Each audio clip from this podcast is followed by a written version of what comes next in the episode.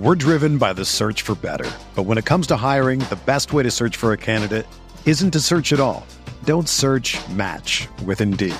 Indeed is your matching and hiring platform with over 350 million global monthly visitors, according to Indeed data, and a matching engine that helps you find quality candidates fast. Ditch the busy work. Use Indeed for scheduling, screening, and messaging so you can connect with candidates faster.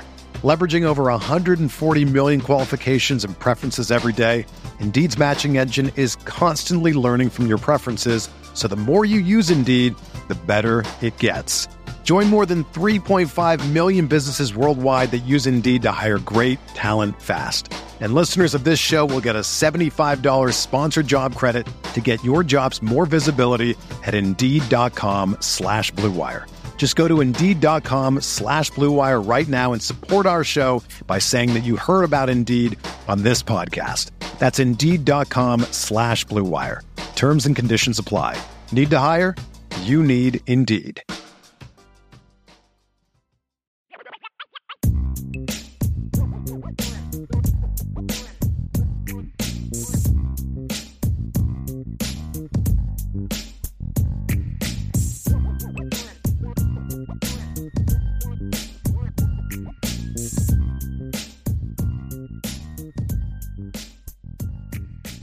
IB Nation, welcome back to the Irish Breakdown podcast for a little bit of Notre Dame key for victory as we move closer and closer to Notre Dame taking on the Duke Blue Devils Saturday night, 7:30 Eastern Time. Of course, they are down in Durham, North Carolina for a big game. Duke comes into the matchup number 17 in the country, undefeated as of today, and uh, hopefully that changes after this weekend. But Notre Dame has another big one, folks. I know that we are all hyper focusing over a tough, hard fought loss to Ohio State from this past weekend. But we're moving forward here because yeah, Notre Dame has a lot of season left. We are only five games into the season. Notre Dame has some very tough ranked opponents that are still on the schedule, and Duke is obviously very much included in it. And Brian, I know when we talked about this one all off season, at the time we talked about this being a trap game, right? And now it's not really a trap anymore. People know who Duke is, especially after their big victory over Clemson 28 to 3 in their opening game victory.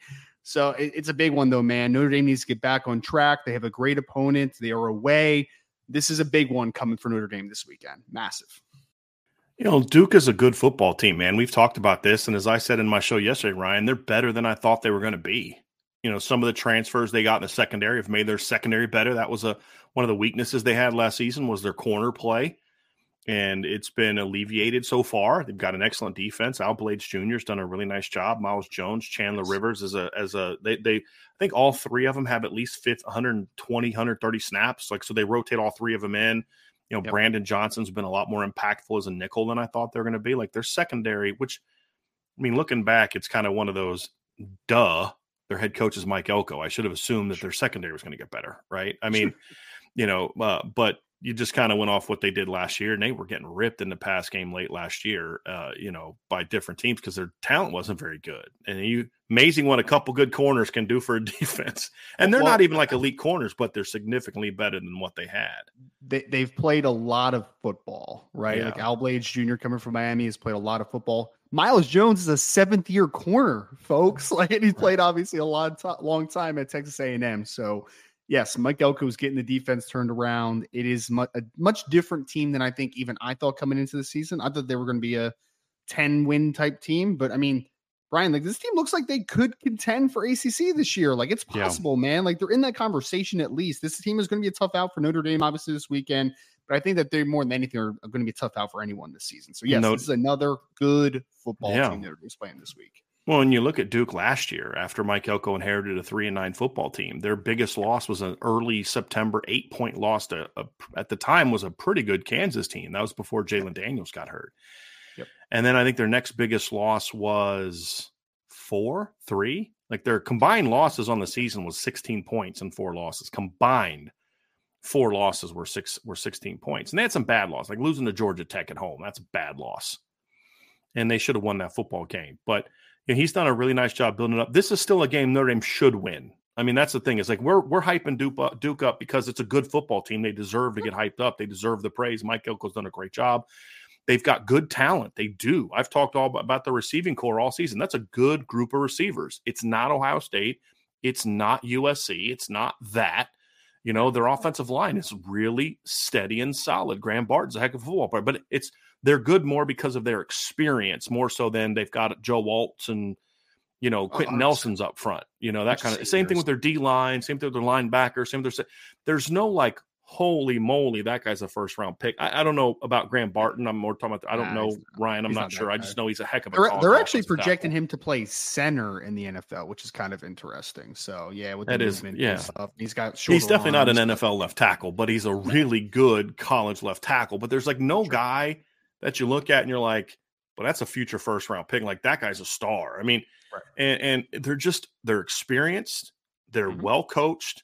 They're quality athletes and they are very confident. This is a confident football team. So it's going to be a challenge. Notre Dame is going to have to bring, you know, their their their A game to to do what they need to do this weekend. And and it's not just win, but also you need to look good in doing it. You need to bounce back. You need to get your confidence back and all those type of things.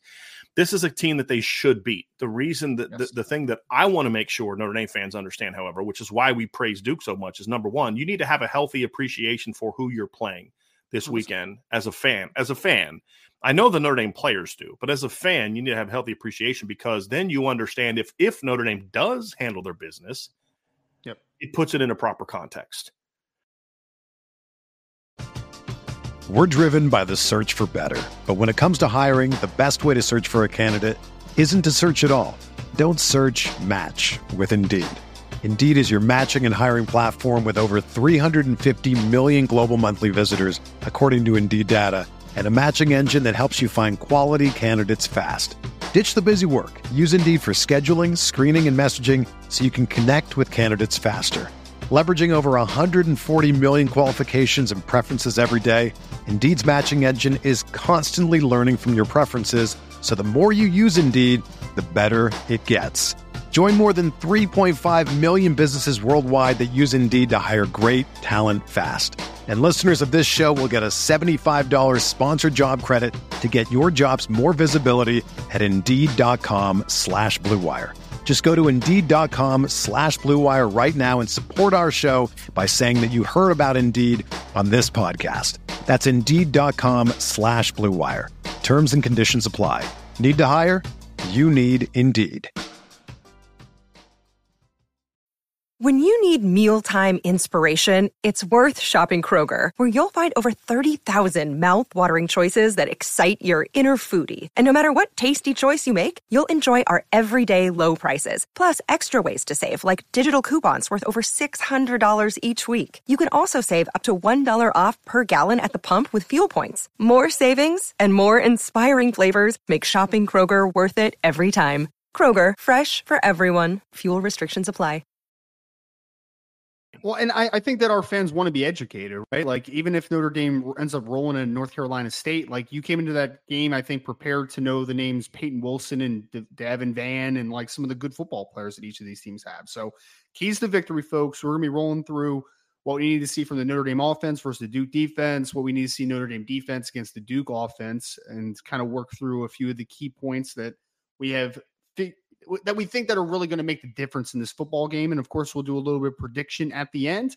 And the second section, we'll also do some predicting some major football games this weekend in college football outside of Notre Dame that could have big implications for Notre Dame's rest of their schedule, right? Because you said it perfectly before the show started, Brian. Notre Dame is not in full control of their destiny anymore, right? Like on a week to week basis, they have the opportunity to finish the season off the way that they should and way that they're capable of. But ultimately, to get to where they want to go, they're going to need some help, right? Some losses need to come around the way, a couple upsets potentially. So we'll talk about a few of those big football games this weekend outside of Notre Dame that are, should be very important to Irish fans out there mm-hmm. for the hopefully the the long term of this season and sure. the potential that they still have. So uh, Notre Dame offense, we ready to get into it for some of these key to victories? Yes, yes, Ryan, and and look, we're going to get back to basics here with our keys to victory, Ryan. And we're going to stick with what we what we know to be true, which is for this Notre Dame football team specifically, but also when you're playing on the road against a good football team, a ranked football team, and a crowd that is going to be very loud because yes. Duke hasn't played in a game like this in a long time. I mean, you could point to the Clemson game, but they've played Clemson a bunch. You know, can, Notre Dame hasn't been here since can, 2019. They've never really had a, a chance to play and beat a good Notre Dame team. Duke beat Notre Dame in 2016, but that was a bad Notre Dame football team. Sure. Wasn't a very good Duke football team either. But this is a big one for them. And there's a belief in Duke that, hey, our football team has got a chance to be pretty good. Mike Elko has done that for them. And so it's back to starting fast, Ryan. And, and look, Notre Dame on the season is averaging over 20 points a game in the first half. That's pretty good. The problem is they haven't done that against the better teams on the schedule. They scored 17 points in the first half against NC State, which was good, but sure, all all like 14 of it came in the second quarter. They allowed NC State to kind of hang in the game. They did a great job putting that last drive together because otherwise it's 10 to 7 going into halftime. And I believe NC State started with the football in the second half. Ohio State, you get shut out in the first half, right? And so I don't care that you hung a 35 spot or a 42 spot or whatever on Tennessee State. I don't care that you had a 28 nothing lead on in Navy. I don't care that you were beaten, you know, you had 21 points against Central Michigan. And I would argue that Notre Dame offense didn't actually play well in the first half against Central Michigan. They had a couple big plays, but other than that, I mean, you know, 75 yard touchdown, 76 yard touchdown. You only had one other scoring drive in the first half against that team. So I don't think they have started great, especially against the better teams. And it's going to be important this week, Ryan. And it's it's important practically, crowd, you know, but also from a confidence standpoint. I do believe this Notre Dame offense is going to need a little bit of a confidence boost and having some early success. Doesn't mean you got to hang a 30 spot on North on Duke the first half. But right. you got to come out, you got to move the ball early, you've got to get into a nice rhythm, you got to put some points on the board in the first half. Oh, it's massive, man. It is. And, and Brian, I want to start with what you just hit on there. Duke is coming into this football game feeling good about themselves. I'm not going to say the name, and I actually need to tell and you about should. this after I uh after after we get off here. But I actually talked to a Duke football player yesterday, texting a little bit, and they feel very good about their chances. We'll just leave mm-hmm. it at that. They come into this contest because Duke is not a rowdy fan base. But what we know is is that the energy that Mike Elko and this staff has injected into this program is going to bring a lot more people out this weekend. And then obviously the national implications, people are going to be watching this football game, right? Like they're excited down in Durham. Like they're it's place going to be rocking a little bit. I think Notre Dame should still take over the stadium. We'll, we'll always talk about that type of stuff, right? But ultimately, Duke is feeling good about themselves. They're undefeated, 17th ranked in the country. They have a lot of good football players led by a quarterback that I think could be, be, a potential first round pick if he keeps developing the way that he's developing. So Duke comes into this football game feeling themselves. They're feeling themselves. Yes. And, and Notre Dame. Oh, no, they should 100%. They should be very confident, and they are. That's the point. But on the other side is Notre Dame was feeling good about themselves and then you lost a heartbreaker, right? And and th- this type of game could go a couple different ways typically. Either you are a mentally tough football team that says like that's not happening again, right? Like we're going to come out and we're going to play with our hair on fire and we're not going to we're not going to have that feeling again. Or two, some teams aren't mentally tough and they kind of pack it in a little bit and they kind of go, you know, they shrink a little bit in those types of big moments. I tend to believe that Notre Dame is the former in this conversation based upon the coaching staff, Marcus Freeman, and the energy that we've felt over this team. But it's still a question until we see what they come out and do. And I think that we'll get a gr- really good early indication of how this team is focused and how this coaching staff has really laid out just the atmosphere and the you know just the the energy around this program. We're going to get a feeling because I think that starting fast is big, just collectively in this game, just from a practicality perspective. Like you want to start fast, you want to get on top of a team like this, and you want to bury them. But Brian, I think that it cannot be overstated the fact that the confidence level of Notre Dame and, uh, and Duke right now are in a little bit of a different place, right? Like in Duke's this high, particular matchup, especially. Yeah. Yes. I mean, they're a little bit higher. They're the home team. They have a lot going for them in this game. There is nothing that Notre Dame could do more, in my opinion, than go in, punch them in the mouth, right. and then they get shell shocked a little bit because they're like, right. "Oh dang, this is a this this Notre Dame team's angry right now." Yeah. So I just think getting that energy back is a big thing early on in this football game for me personally. Energy and confidence, right? Yep. It, because you're you're talking about a team that had scored 40 plus points a game in each of the first four games, and they come out and they get completely shut out in the first half of this game. Like there is a confidence thing that needs to be established, and and also confidence needs to be removed. You need to let Duke know early on, hey guys, great start to your year, but we're not Clemson. You know what I mean? Like you know, we're, we're going to keep this thing. There's a reason we've won, was it 29 now straight games in the ACC, right? This is going to be one that's just, you've got to go out there and do it because the season can fall apart real quick if you lose this game to Duke, real quick. And and so it's a very important game for Notre Dame. Whatever you think of Duke, this is a very important game for Notre Dame. And, and, and not not so much because it's like, oh, you win this game and you're in the national championship hunt again. Nope.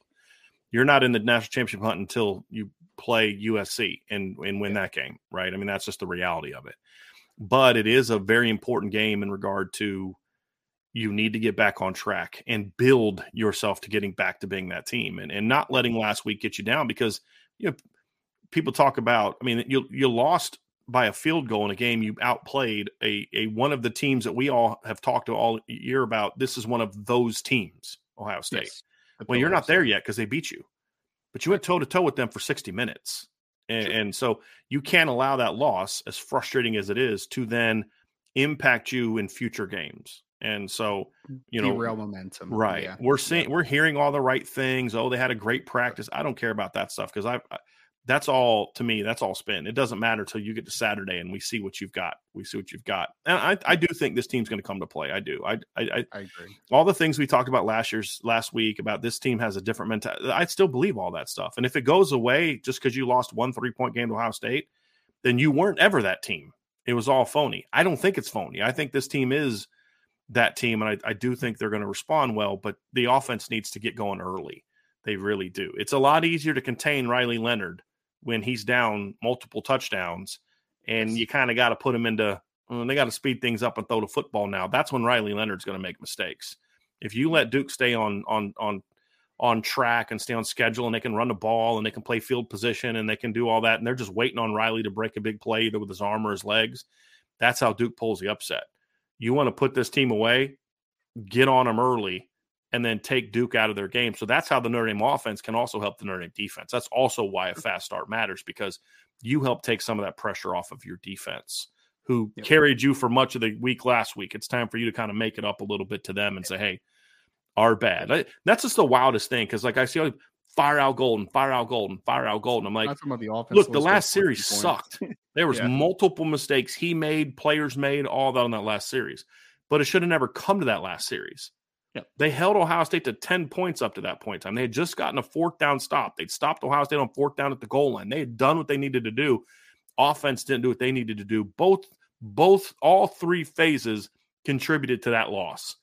Al Golden just isn't liked by some Notre Dame fans, so they're just going to blame him for everything. I understand that. I don't agree with it. I think it's kind of I, I, understand that that's how it is. I still don't understand why he's that disliked, but I understand it's that it's misplaced emotions because right. of that stuff combined with the recruiting stuff that we've talked about in right. the past. Like it's just, right. I think it's build upon it. But I mean, you're right, Brian. Like I was literally in IB Nation Sports Talk a couple days ago where people were just fire out going, fire. And I'm like, guys, we are we t- are we talking about the same team that only gave up 17 points last game and the offense only scored 14 and were shut out in the first half? Are we talking about the same team right here? Right you should win a game where you only give up 17 or less points 99% of the time. Like, especially I mean, against a team 100. like that.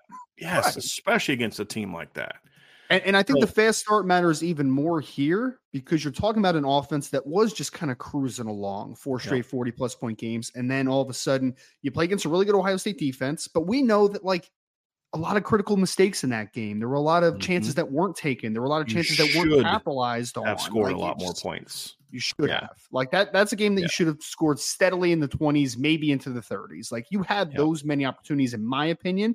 But you are now in a. But you are in a situation where you have to gain momentum back, right? And right. early on in this football game, I think it's imperative that Sam Hartman, this offense, gets back out there and they get back into that groove. If they do, I mean, guys, I'm not going to give my prediction yet, but like I think they have a chance to roll a really good Duke team yeah. if they do that. I really think that that's possible. I do. Agree.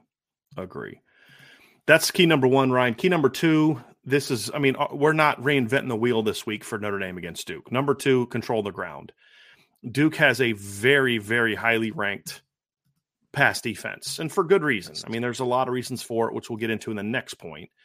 But they have been a little bit vulnerable on the ground when they've played a decent rushing offense. And the reality is, Ryan, they've only played one decent rushing offense so far this year, and that team ran pretty pretty well on them. You know, they ran for over 200 yards, right? Exactly, exactly. Yeah. And their their two running backs combined averaged over six yards a carry. I mean, they they had success in that game. And Clemson hasn't run like that really against a, a decent team since.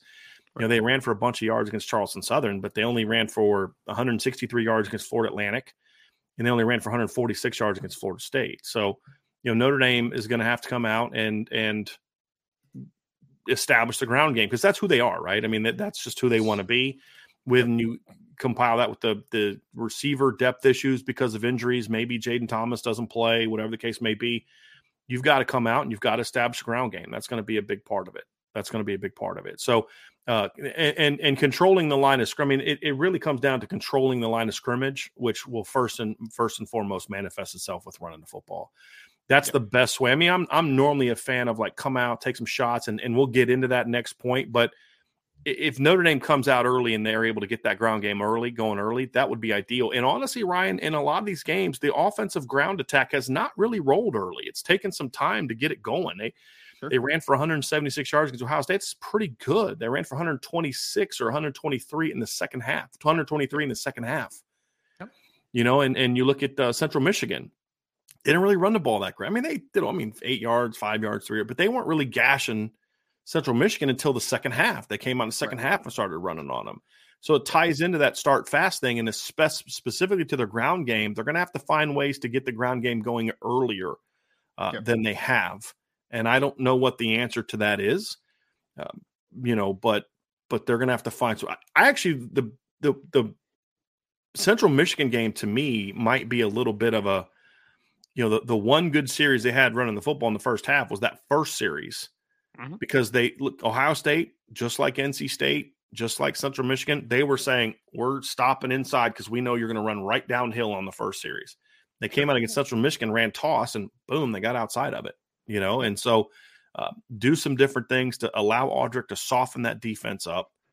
And then, you know, you can come in with some other things and have some success. Well, well, Brian, in my, I did a little bit of it. Is that a fly? Did I just see a fly? I'm sorry, man. Just, it's like this little gnat, and I know that Ryan gets distracted easily, so I was like, "Oh man, I got to kill this." I, I, saw, I just saw your head move, and then I saw a yeah. little fly or a gnat, and yeah. I was like, "Is that in my room? No, yeah. that's not in my room." Yeah. Um, so controlling the ground game. Sorry, sorry, controlling the ground game. Well, my matchup articles this week, I talked a lot about in in regards to the to the Duke defense I talked about neutralizing the defensive line because I think it's very good. And I talked about the secondary, which we'll get into. I didn't talk about the second level of the defense because I don't think it's great for Duke. I think that the linebacker position is not one that's great. The biggest defection off of the Duke team from last season, I think the biggest loss by far, in my opinion, off that defense is Shaka Heyward. Like he was a stalwart for that team for years. He was a really good football player. They don't have that guy on the second level right now where they're built off of in Mike Elko's defense. Uh, you know, I know he probably doesn't run it, in, whatever. You know, well, I mean, he hired system. Tyler Santucci, who was with him at right. Notre Dame, was with him at Texas A and M. So it's still and it's still very much Mike Elko's philosophy. He's not running the yes. defense. He's hired people that believe in what he believes in that have been with him right. for a long time to run it. Yes. And so I, I think it's fair to still say it's Mike Elko's defense, but he, yeah, you're correct. He doesn't run it. Another day is here, and you're ready for it. What to wear? Check. Breakfast, lunch, and dinner? Check. Planning for what's next and how to save for it? That's where Bank of America can help. For your financial to-dos, Bank of America has experts ready to help get you closer to your goals. Get started at one of our local financial centers or 24-7 in our mobile banking app. Find a location near you at bankofamerica.com slash talk to us. What would you like the power to do? Mobile banking requires downloading the app and is only available for select devices. Message and data rates may apply. Bank of America and a member FDIC. Well, his defensive line, though, for Duke, I think this is one of the better defensive lines that Notre Dame is going to play all season. I really do. And I think that neutralizing them is going to be big because I don't think the second level is great. I think that the linebackers are not, I think that's the weak spot on this Duke defense, in my opinion. But DeWayne Carter up front is a really good football player, man. Number 90 defensive tackle. He's a really good player.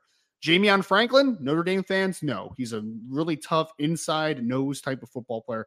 They also have RJ Oben, who is Roman Oben's son that played offensive tackle in the NFL, who's a very solid football player, man. He's their best pass rusher by far, but he's also a pretty physical run defender. Like he's not a small kid at all. So that defensive line, is going to try to create a little bit of chaos. DeWayne Carter is going to split some gaps. RJ Oben is going to try to work in the backfield a ton.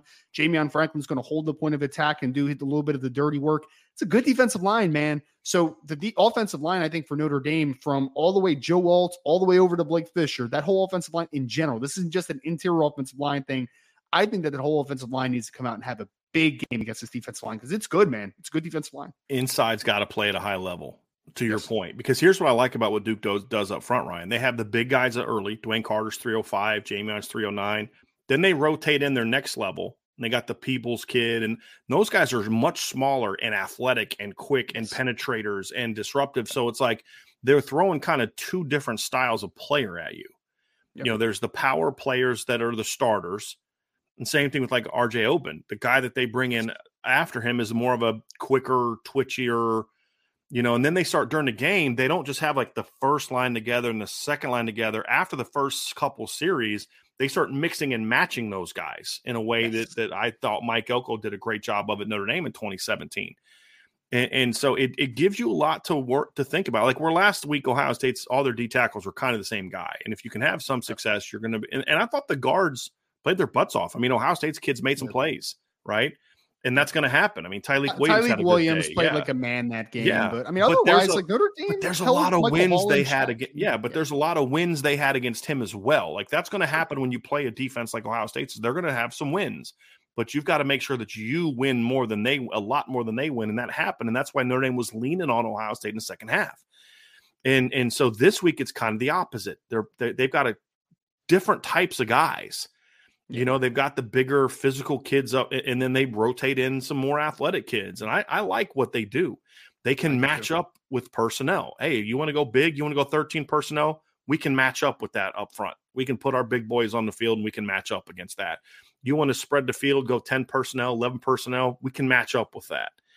And uh, and with as much as Notre Dame rotates in series, that allows defenses to to match with them because if you rotate, they get a chance to rotate.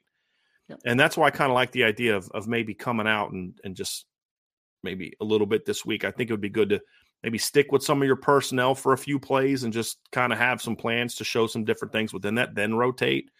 Uh, we'll yep. see if they end up doing that. But controlling the line of scrimmage is going to be huge, huge, and getting the run game going early is going to be important as well. Because if you can come out your first possession, Ryan, and and and we'll we'll talk about the pass game here in a second. But if you can, you know, just move the chains of the pass game on the first drive, run the football, go nine plays, take five six minutes off the clock, and punch it in the end zone before Riley Leonard even gets on the field, it's a win. Yep. It's a huge win.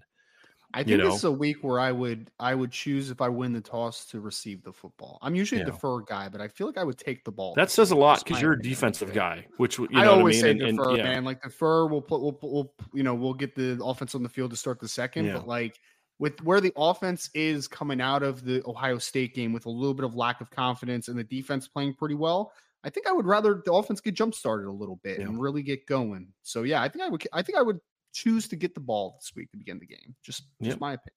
Yep.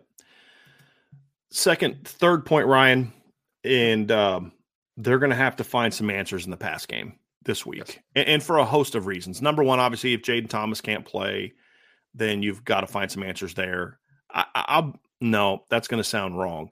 Uh, let me say it this way. I was going to say it's a blessing in disguise. Do not mean that because I do not want Jayden to be hurt or to miss time. What I mean is sometimes when you do miss a guy that's a veteran guy that's a good football player, you're kind of forced to do some different things, especially with all the other injuries Notre Dame has. There's no Deion Colzie, there's no Matt Salerno, there's no KK Smith you know there's there's all those different types of things uh, you're down to basically five scholarship receivers and one of them is a guy right now they just don't think is ready to play. I personally would would use braylon james for 10 snaps in this game just as i said yesterday ryan he's not a five year player.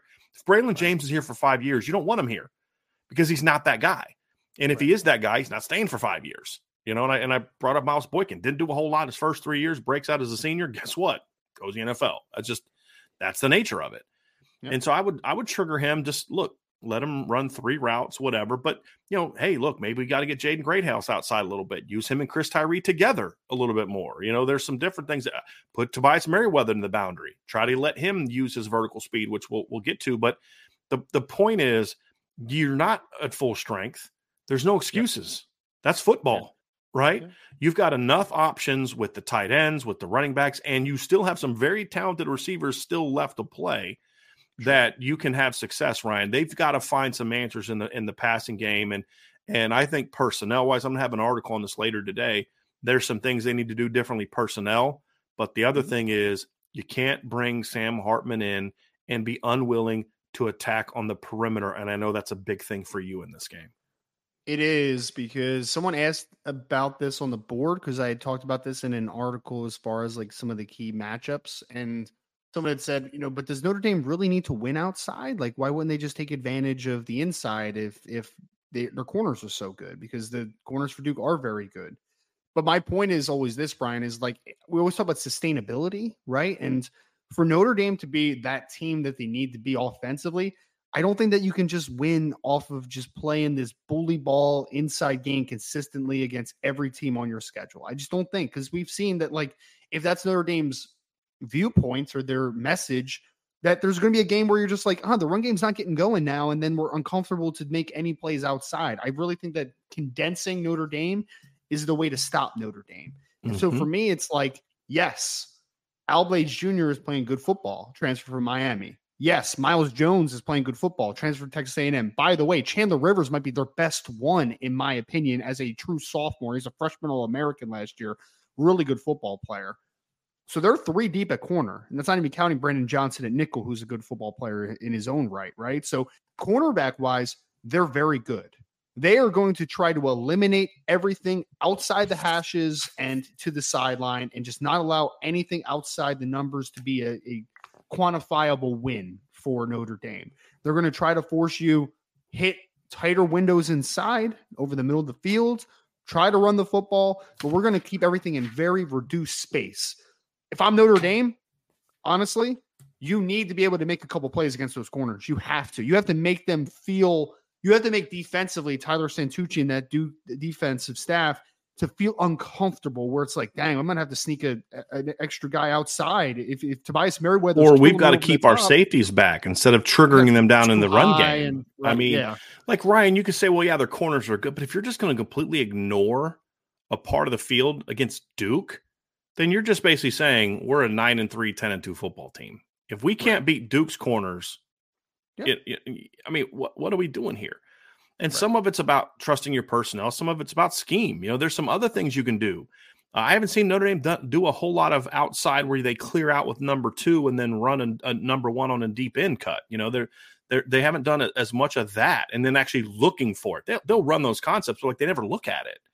You know, there's some things along those lines. But to me, it's you've got to find ways. And I, and and I, again, I'm gonna have an article on this later. And I talked a little bit about it in an, in a receiver article I did today at Irish Breakdown, and I talked about it in my breakdown yesterday, or that I put up late last night of the the pass game, which is, you know, you're now three game, you're now five games in, and in those five games, you've targeted Jayden Thomas, Rico Flores, and Jaden Greathouse 53 times. 53 times uh, which is, I mean, uh, to a degree, you understand that They have 474 yards on 53 targets, and they have caught a combined, let's see, 22, 34 passes. And and so when when you look at it, you say, hey, look, they're they're good football players. That they are. They deserve to be targeted. They're volume guys more. You've got a 64.2% completion rate when targeting those guys, 8.9 yards per attempt, 13.9 yards per completion. They've only targeted Tobias Merriweather and Chris Tyree 20 times.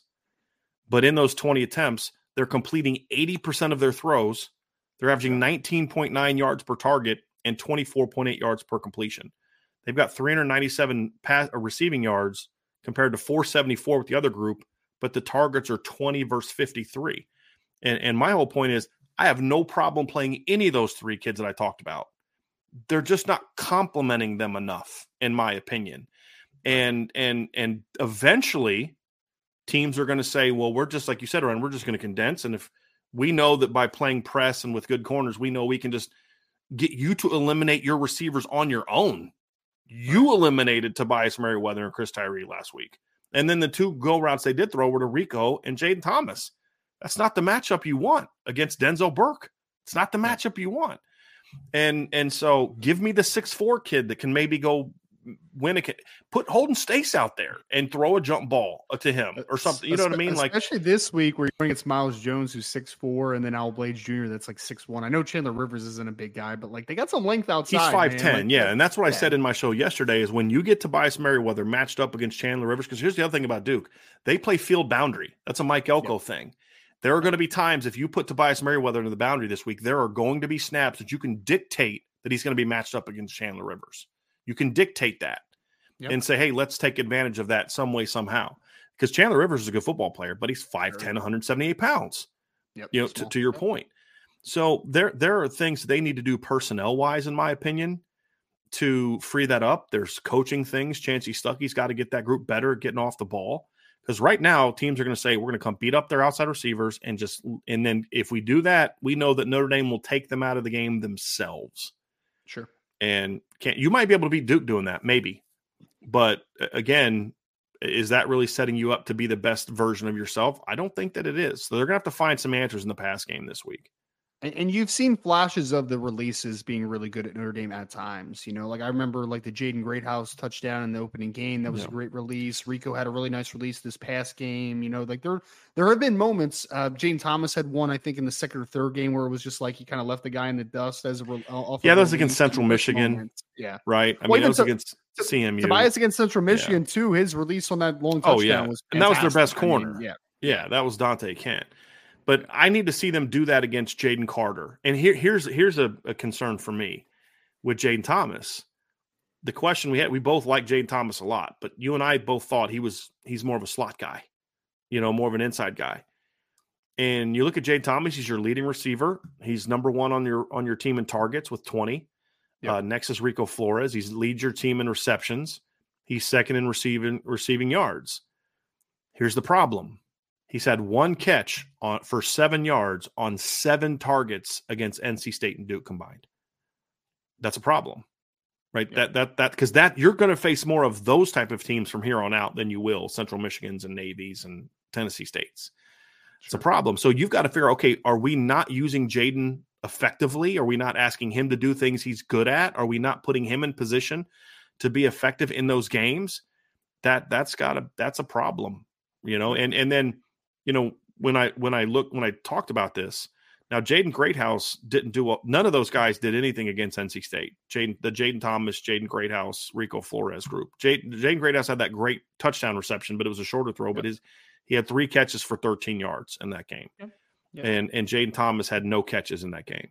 Well, and then and then you look at it and you look at uh, Tobias Merriweather and Chris Tyree, and they had 110 receiving yards on two catches in that game. Yep. You know, and Chris Tyree had another catch in that game. Tobias had another catch in that game called back. You you've got they're always going to get more volume. Those guys are going to get more volume. They're volume players. We've talked about this. But you've got to start doing more to get your impact guys the football more. You need to kind of it's always going to be somewhat like this, but you've got to get a little bit more here in your usage. And you've got to figure out ways how can we how can we get these guys more free if we're getting broken up? Do we need do we do more motion? You know, do do we do do we do different things where, uh, you know, we we stack more, where we do different things more. You know, there's I, I things you have to, see, look at. I would love to see them run some more variation off of their mesh concepts as well. Cause like I feel yeah. like every time they run mesh, something good happens, man. Like it yeah. feels like it. So like now let's run some different stuff, right? Like some mesh spot or some mesh, you know, some a wheel off the mesh. Like right. can we get something a little bit more creative? Because right. I truly think that Notre Dame has done really or pivot, show mesh, and work yeah. back. You know, they did that a couple times on the perimeter. You know, maybe like some jerk routes. Some you know teams will run like that, that that, and then show it, and then go vertical as they sit on you. So just a little bit more creativity in that regard. Now that teams have a, you have an idea of how teams are going to play you, because they're just going to have to, they're just going to have to. Number one, there's going to have to be more trust and hey, be willing to take a shot. It's it's like Notre Dame is at this place where it's like, and I, and I, um, I wonder if this is a Marcus Freeman thing, because it was this way with Tommy Rees last year. There's just an unwillingness to take high risk, make high risk throws. Yeah. And even the deep shots they took against, because remember, coming into the Central Michigan game, Ryan, the thing you and I, or the NC State game, the thing you and I were talking about the first two games is there's not a lot of big plays against them. And then you look at the NC State game, and Tobias had a big play.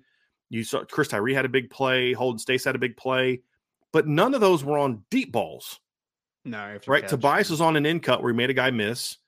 Tyree was on a scramble play where he snuck behind the defense. Uh, Holden Staes was on a little slide route where he caught the ball like a yard down past line scrimmage. Yeah, they threw the ball deep against Central Michigan. And you and I talked about before the game, that's not a very good secondary. Right. So so don't do those things against Central Michigan and then completely avoid them in other in other games. You've got to be willing to, to say, hey, look, it's okay if we throw an incomplete pass. We have a great rushing attack. We have a great quarterback. We've got really good tight ends. If we throw an incomplete pass on first and 10, it's okay because we can come back and get six or seven in a run game on the next play, or we can get to a tight end, or we can do something where we can get those yards back. You have to be willing to be a little bit more aggressive. You have to be willing to say it's okay to throw an incomplete pass. You don't have to complete 80% of your throws take some shots and kind of get that that that thing a little bit here. That's going to be the big key. So uh, they're just going to have to find more ways to create big plays. And somebody's like, Tobias was in the slot. Who cares? We're not saying make big plays. I don't care where the FE lines up. Make big plays. If you have to put a guy in the slot to make a big play, then put him in the slot to make a big play. It's like, what are you talking about here? They need big plays. They need to generate more plays in the pass game.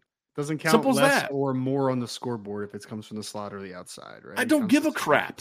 you know, I don't care if he's playing X, Z. I don't care. Good team. Look what what did we say before the, the Ohio State game? They're going to figure out ways to get Emeka and Marvin in the slot and away from the corners. Did we not say that? What did Emeka do outside against Notre Dame? Nothing. Did he even play outside? Nothing. I, I, didn't even see him play outside. Yeah. He caught, I think, one pass outside. Nothing. It all came in the slot. That's what good teams do. Hey, these corners are freaking studs, right? We're going to have a hard time. So, do I just beat my head against the wall trying to have success against them? Or maybe I can move them around and put them in a more favorable matchup? Imagine that, right? That's saw, called good coaching. Right. I mean, we saw Marvin. How many plays was Marvin Harrison playing inside in that football game? Even though he didn't have a great game, right? As far right. as like getting right up and stuff. Like, yes, right. you move your best players around. It's like said, right. dictate matchups. That's all. Right. And you have to be able to win success. And to your point, you've got to be able to find ways to win on the outside. Yes. You have to. Yes. What, how many big plays have they made on the outside outside of the Central Michigan game? Because you had the 42 yarder to, yeah. to Rico, you had the 75 yard touchdown to to Tobias. How many other plays? That how many other big plays made on the outside? It's just been a bunch of like, bunch of sticks and that type of stuff. Like it hasn't been big plays. Yeah, no. right. It's like you have to be willing to take some chances. In the chain type of stuff. Yeah. yeah, you have to be willing to take some chances, and and that's why I'm wondering if this is a Marcus Freeman thing. I really am because Ryan, I'm sitting here in practice watching some of these things. I'm thinking these things we're seeing in practice, I'm we're not seeing on Saturday. Like why? I mean, we're even Why? seeing like in, I remember practice film, Brian, of like, I mean, Braylon James was almost uncoverable running deep in some of those practices, you know, where it's just like you just can't counteract that speed. So, I mean, I've I've been on that train for a few games. It's like I don't need to see Braylon James twenty plus snaps a game right now, but like right a couple right like a couple snaps where you're like that speed's different man i mean right if you know you're going to get a cover one and just say hey man we're yeah. going to have tobias running a go route on the outside and braylon on the go and and and just be willing to let her go.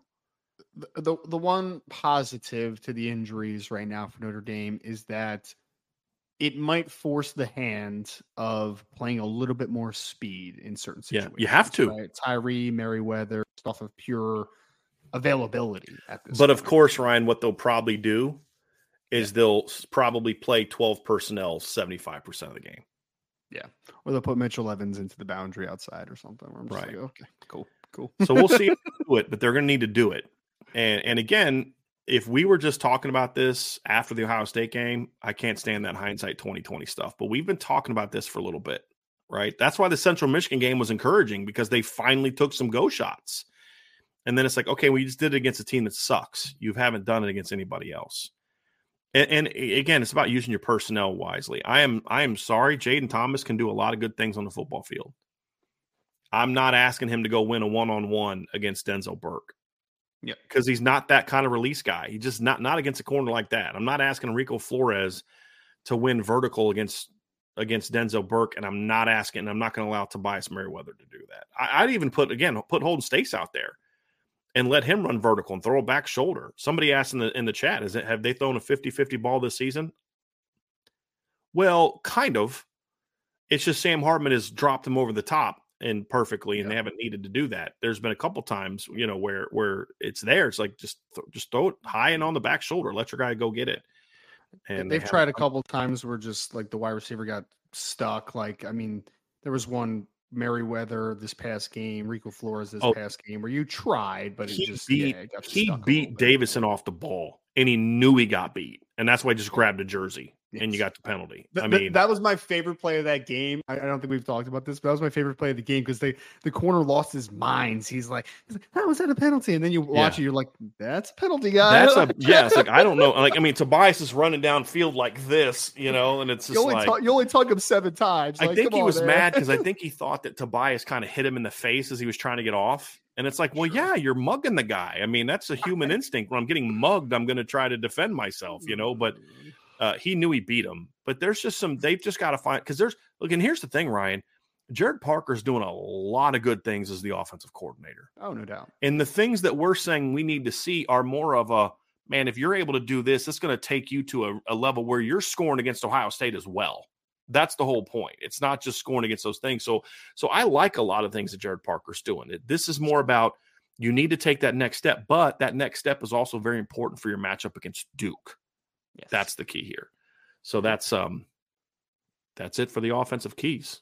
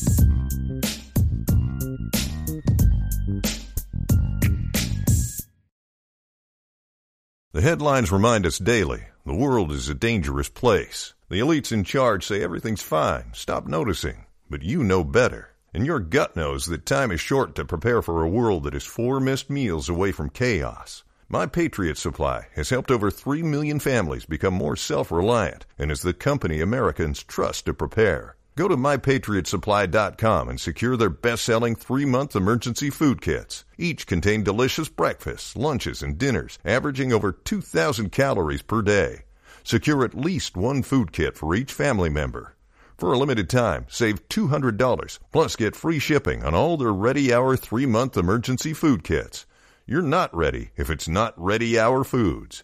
My Patriot Supply also has solar power generators, water filtration units, biomass stoves, heirloom seeds, and critical survival gear. Shop MyPatriotSupply.com today. MyPatriotSupply.com.